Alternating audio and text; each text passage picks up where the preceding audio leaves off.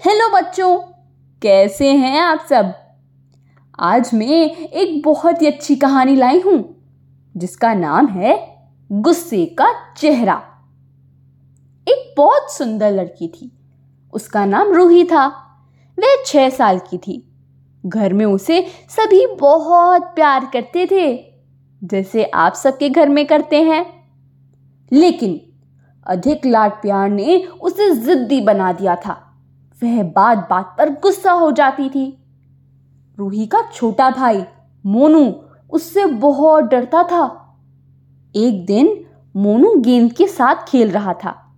जैसे आप लोग खेलते हैं अपनी बॉल से।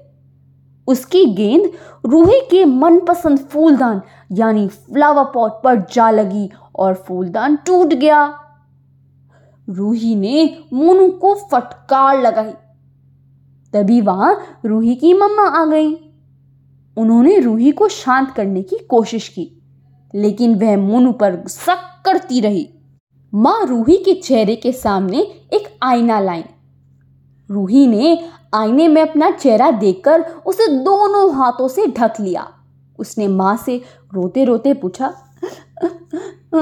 माँ, क्या मैं गुस्से में इतनी बुरी लगती हूँ? माँ ने उसे समझाते हुए कहा, गुस्से में भला कोई अच्छा लगता है? गुस्सा चेहरे और मन की सुंदरता छीन लेता है बेटा।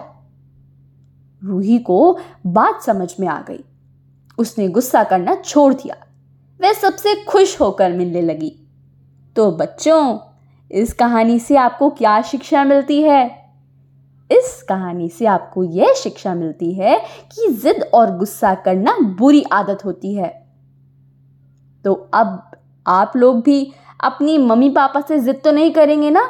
टॉफ़ी, चॉकलेट, पिज़्ज़ा, बर्गर खाने की? नहीं करेंगे, क्योंकि आप लोग तो अच्छे बच्चे हैं। तो चलिए, मिलेंगे आपसे अगली बार ऐसी ही बहुत अच्छी कहानी के साथ। चल देन बाय बाय